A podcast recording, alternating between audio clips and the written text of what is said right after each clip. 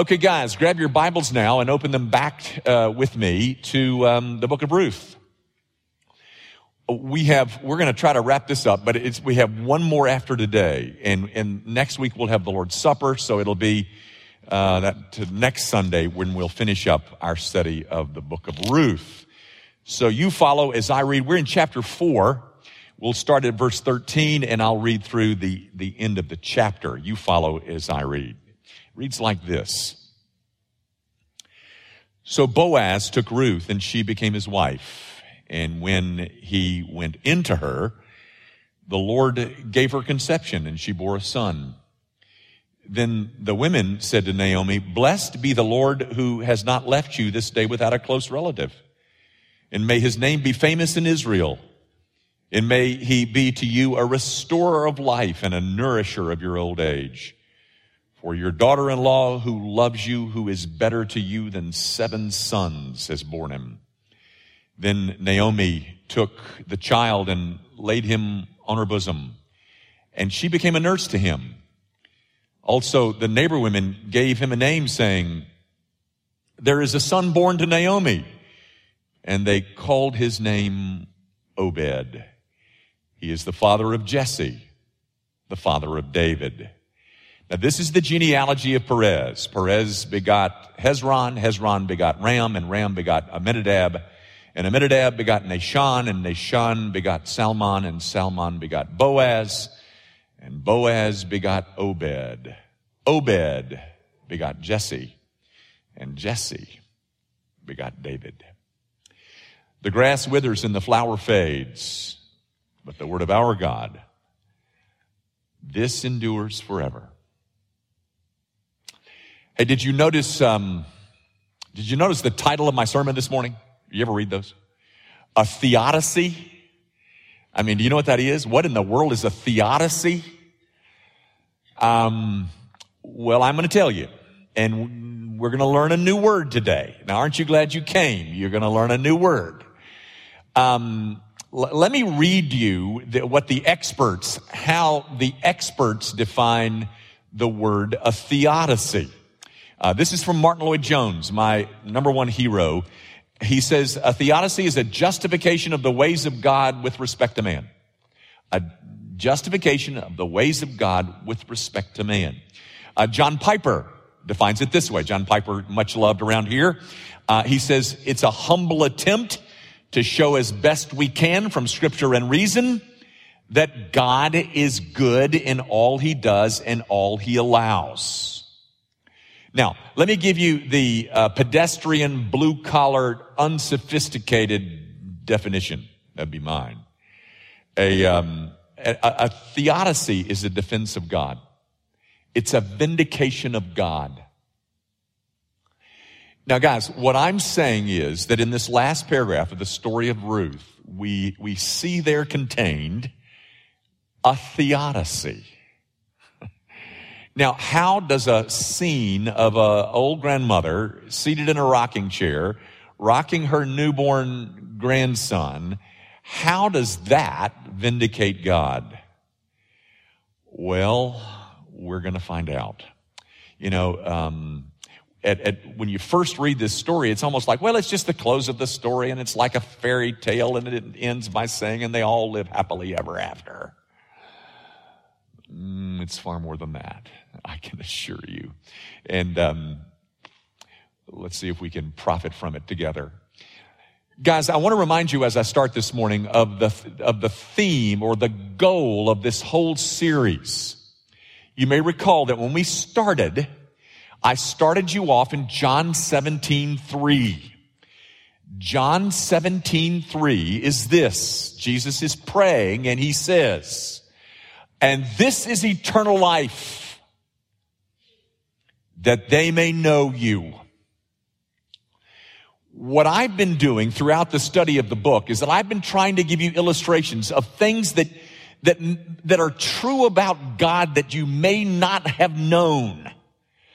This is a book, except for the last uh, half of one chapter, a book that's filled with sorrow and pain. It starts, as you recall, a husband dies and his two sons die, and it's a big old mess. Well, what are we supposed to expect from God in those? I mean, is, is this what God does to his people? Um, I mean, what, as a child of God, what am I to expect? Particularly while living out a life that is complex at best, painful at worst. What are the things that I should know about God? Well, guys, um, God doesn't get much applause in this story until the end. Um, people aren't really settled with God while they're going through their difficulties. It's only, it's only towards the end where God gets vindicated. And that's important. It's only towards the end of this story where God gets vindicated. Okay. That, that's what we've been doing. That's what we're, um, that's what we're about in this study of the book of Ruth. Now, um, let's start this way. I want to read over again. I want to read one verse. I want to read to you, uh, verse 13. It goes like this. So Boaz took Ruth and she became his wife. And when he went into her, the Lord gave her conception and she bore a son. Now, stop right there. Um, we're told uh, in the opening few words of verse 13 that Boaz took Ruth and became, and she became his wife. Well, how did that happen? How did, uh, what, what, what took place when a man took a woman to be his wife in this culture? Um, guys, the cultures I've, I've, said again and again are different. Uh, for instance, engagement in this culture was far different from the engagement in ours. In, in, in this culture, engagement represented a legal contract. And uh, oftentimes there was a dowry price that was paid. Um, but the couple, the engaged couple, was immediately recognized as a husband and a wife. Um, and to symbolize their engagement, they had this little ceremony where they drank wine together, and and um, and then after the ceremony, the groom would then return to his father's house for a period of up to a year. Um, for that entire time, uh, between their engagement and their the, their marriage, he would remain separate from his intended wife. She would not see him again until it was time to consummate their union. Now, the bride had one job during his absence. She was to prepare herself for his coming and for the spending of the rest of her life with him. While she was doing that, while she waited for him to come back, she knew what her groom was doing. He was spending that year adding an apartment, uh, an add-on to his father's house in which the two of them would spend their life. And that's where they would live. When that engagement year ended at an exact time and date that the bride did not know of, the groom would gather his wedding party and in a torch lit procession would travel to where the bride was living. His arrival would be preceded by a shout by, from one of his friends, which would alert his bride that he had come. Do you remember any of that? All of that's found in a parable uh, in Matthew 25 about the 10 virgins, you know, the 10 wise and the 10 foolish. Now, um, but she was to be ready whenever he got there. Uh, when he, arro- uh, he arrived, he would take her, and with her attendants, she would then travel to her new home. And when they arrived at that new home, there would be a party awaiting her, a party ready to happen. But before the celebration began, the bride and groom would be escorted to the bridal chamber, where for the first time, They would express their covenantal relationship in a physical union. And then the husband would emerge from the room alone and the party would begin. Now, why did you tell us all that, Jimmy? Well, you're going to see. But I hope you'll remember some of those details, guys, because they're very rich, I think, uh, and be quite enjoyable for us in a minute or two. But first of all, I want to talk about this whole idea that she became his wife. She has an entirely new status now. Ruth has an entirely new status. Guys, in, in the course of the book, whenever Ruth was mentioned, she was always mentioned as Ruth the Moabitess. Uh, five or six times when she was mentioned, she was mentioned as Ruth the Moabitess. Now, gang, um, I haven't said much about the Moabites or the origin of the Moabites. I've, I've kind of saved that for now. Do you know where the Moabites came from? Do you know who the matriarch of the Moabites were, was? Well, it was a woman who was Lot's daughter. This is all described for you in Genesis 19. You can go look at it. But, um, Lot and his two daughters, of course, have just fled Sodom and Gomorrah. They're out living in caves and the two daughters decide, uh-oh, we're in trouble. Uh, we'll never have any children. And so they come up with a plan. And you remember the plan? The plan was that they were going to get their father drunk and they were going to sleep with their father. One of the daughters, oh, they both do that. They execute that plan. But one of the daughters sleeps with her father who is drunk and she conceives. And she gives birth to a son that she names Moab the nation of Moab has its roots in incest. The point of that, ladies and gentlemen, is Ruth is her ancestors. The matriarch of her nation is guilty of incest and Boaz, who is the Christ figure in this story, he's the Goel, the kinsman redeemer, the, the, the, the, the Christ figure in this story takes his wife from a nation that was born in incest. Ruth used to be a Moabite, and she used to be barren. But both of those things are about to change. She's now a wife. Um,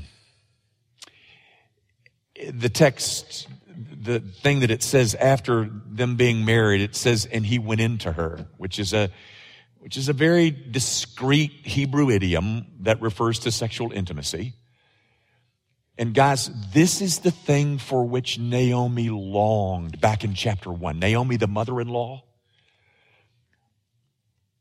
But she could have never dreamed that Boaz, the community leader, would marry a Moabite, a, a woman from a different race. Um, the idea that Boaz would take a Moabite and make her not his servant girl, not his slave girl, make her his wife. What a story. What a story of redemption. Why, you know, only God could figure something like that out. Yep. That's right, ladies and gentlemen.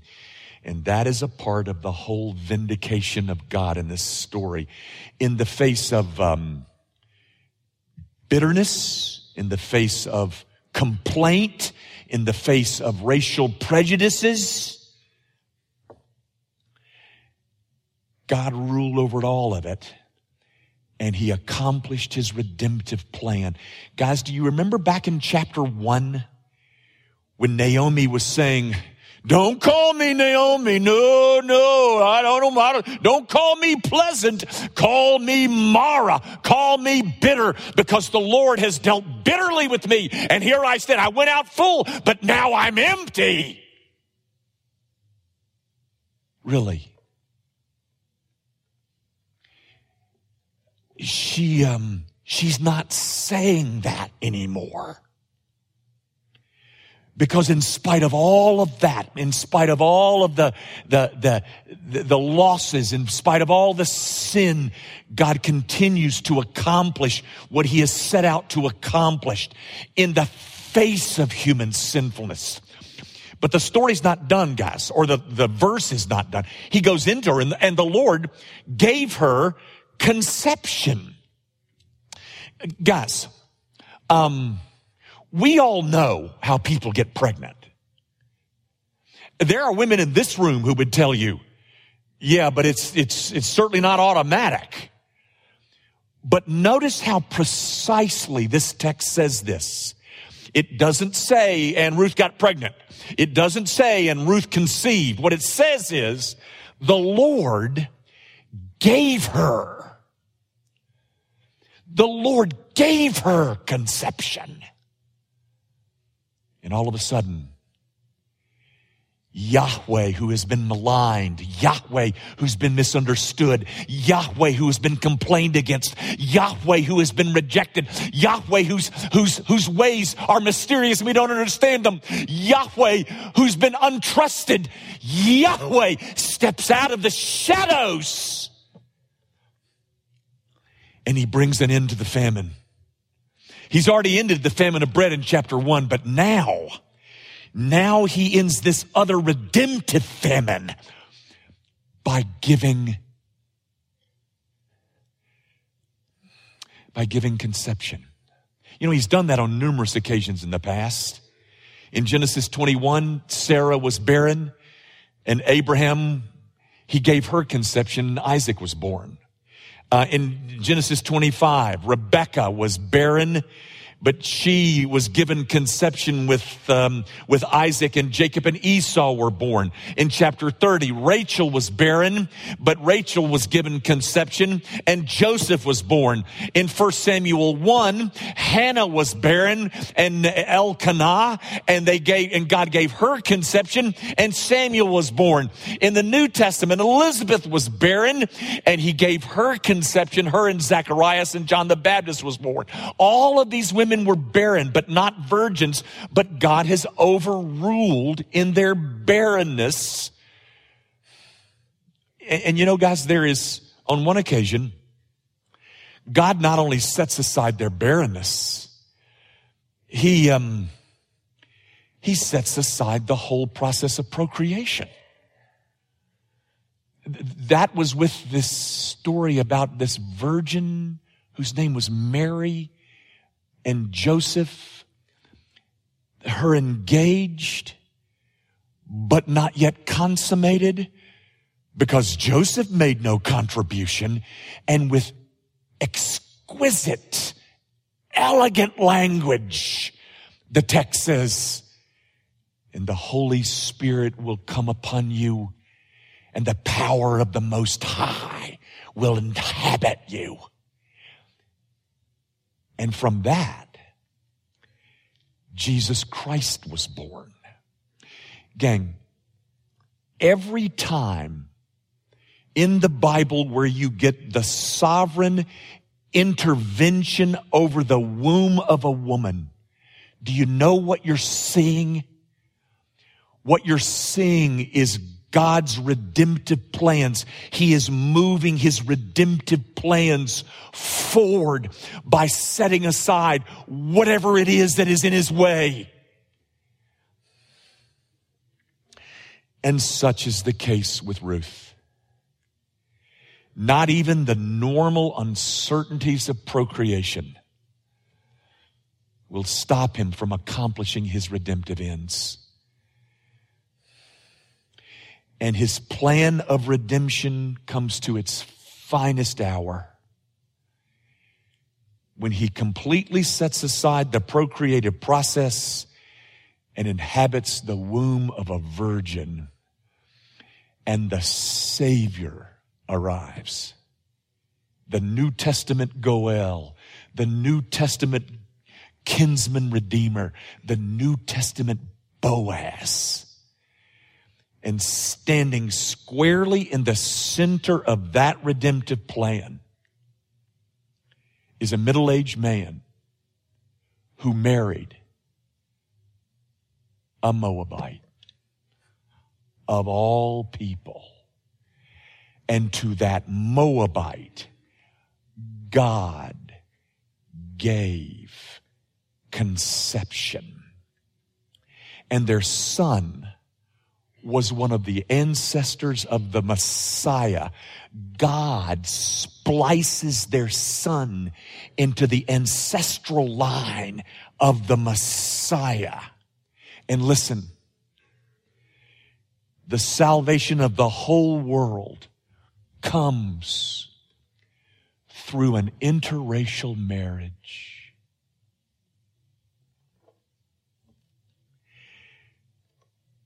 And by his so doing, Yahweh is vindicated. It's a theodicy. You know, guys, in the midst of your own struggle, in the midst of your own pain, in the midst of your own trial, in the midst of your own sufferings, God doesn't get much applause.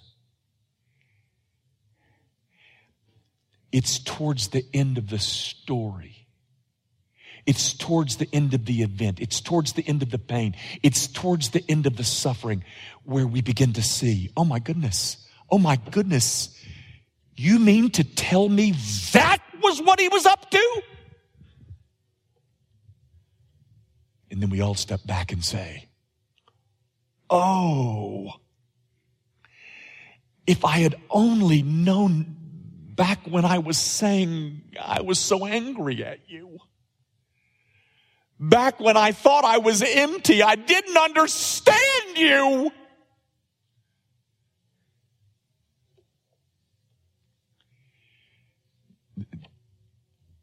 And this is eternal life. That they may know you. That they may know this God. This God that does this. This God who sends a redeemer and marries a Moabite and he gives, they give birth to Boaz that lends itself to an ancestral line that leads to Christ.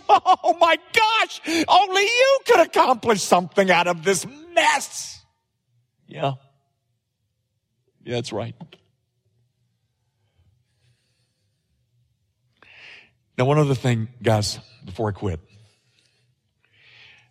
Before I, I want you to go back with me to that description that I gave you at the very beginning of the wedding, of the wedding process. You remember the engagement? They were considered a couple. They had a little ceremony. He goes off to build a house. He's gone up for up to 12 months. He comes back at a torchlit procession, gets his bride. There's a shout. You remember all that? I gave you and I said, listen up to that because you're going to need it in a few minutes. Well, it's time to use it. I'm suggesting, ladies and gentlemen, that you and I, we live in a time frame similar to a betrothed but not yet married woman in Israel. I'm saying that you and I are living in a time frame that is similar to a woman in this culture who was betrothed but not yet married. And to us, our bridegroom says this. He says, he says to the, to his awaiting bride, he says, I, I know. I know that things are not like you want them right now. I, I know that many of your dreams are not yet coming true. I need you to, I need you to understand that things aren't what I'm going to one day make them to be. But until I come and take you to my father's house, I am devoting myself to one thing. And that is, I am preparing a place for you. And my spirit, on my behalf, is devoting himself to one thing. And that is preparing you to enjoy me for all eternity. Our bridegroom says this My goal for you right now is not to make your life as pleasant as possible. What you're experiencing now is a process. Is a process of enlarging your heart to allow you to love me above all else. In this time frame, in the midst of tasting what you're tasting, that the idea is that you're longing for me. Will get bigger and bigger and bigger. This period of distance between me and you will end at exactly the appointed time. And so my intended. Watch for it. Listen for the shout.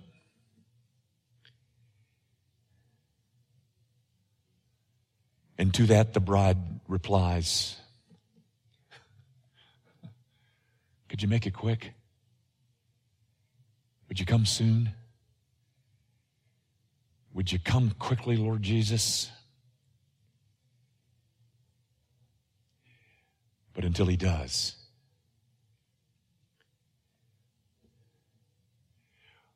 we wait. We wait confident that he has paid a price for us that guarantees our eternity oh, oh, we're everlastingly safe in his love for us. We're just waiting for him to come get us so that we can consummate our eternal relationship. And then, not now, but then, There'll be no more tears. But, my brother and sister in Christ, we are not there yet. We're still betrothed, not yet married. You know, there's, um, there's a statement earlier in the story in chapter 2 when Boaz first meets Ruth and he commends her and he says, You have come to hide under the wings of Israel's God. And then in chapter three, she goes to the threshing floor, you know, at midnight and gets in bed with him and says, Would you hide me under your wings? And then in chapter four, beginning in verse 13, all of it happens and they're both hidden under Yahweh's wings. But between chapter 2 and 3, and then the consummation in chapter 4, the Moabite, the intended, the engaged, the betrothed, she's got to wait until she finally sits down at the wedding feast.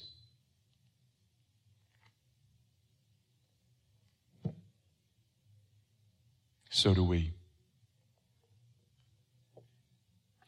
And it's then and only then when God will be fully vindicated. Our Father, I do pray that you'll remind your people that nothing can stop you from accomplishing your redemptive ends.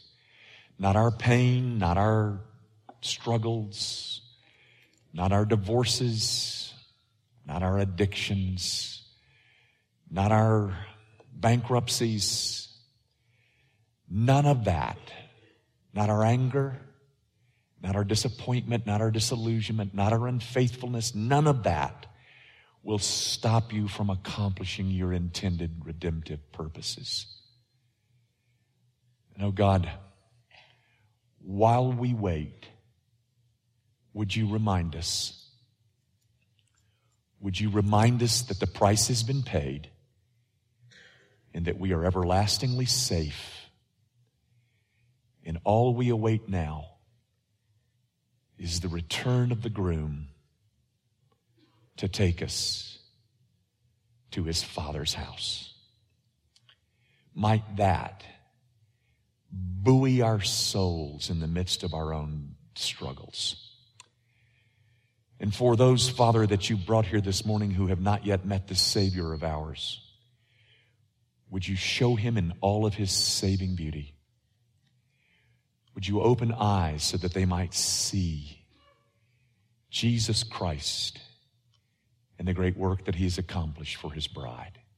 We ask it, of course, in Jesus' name. Amen.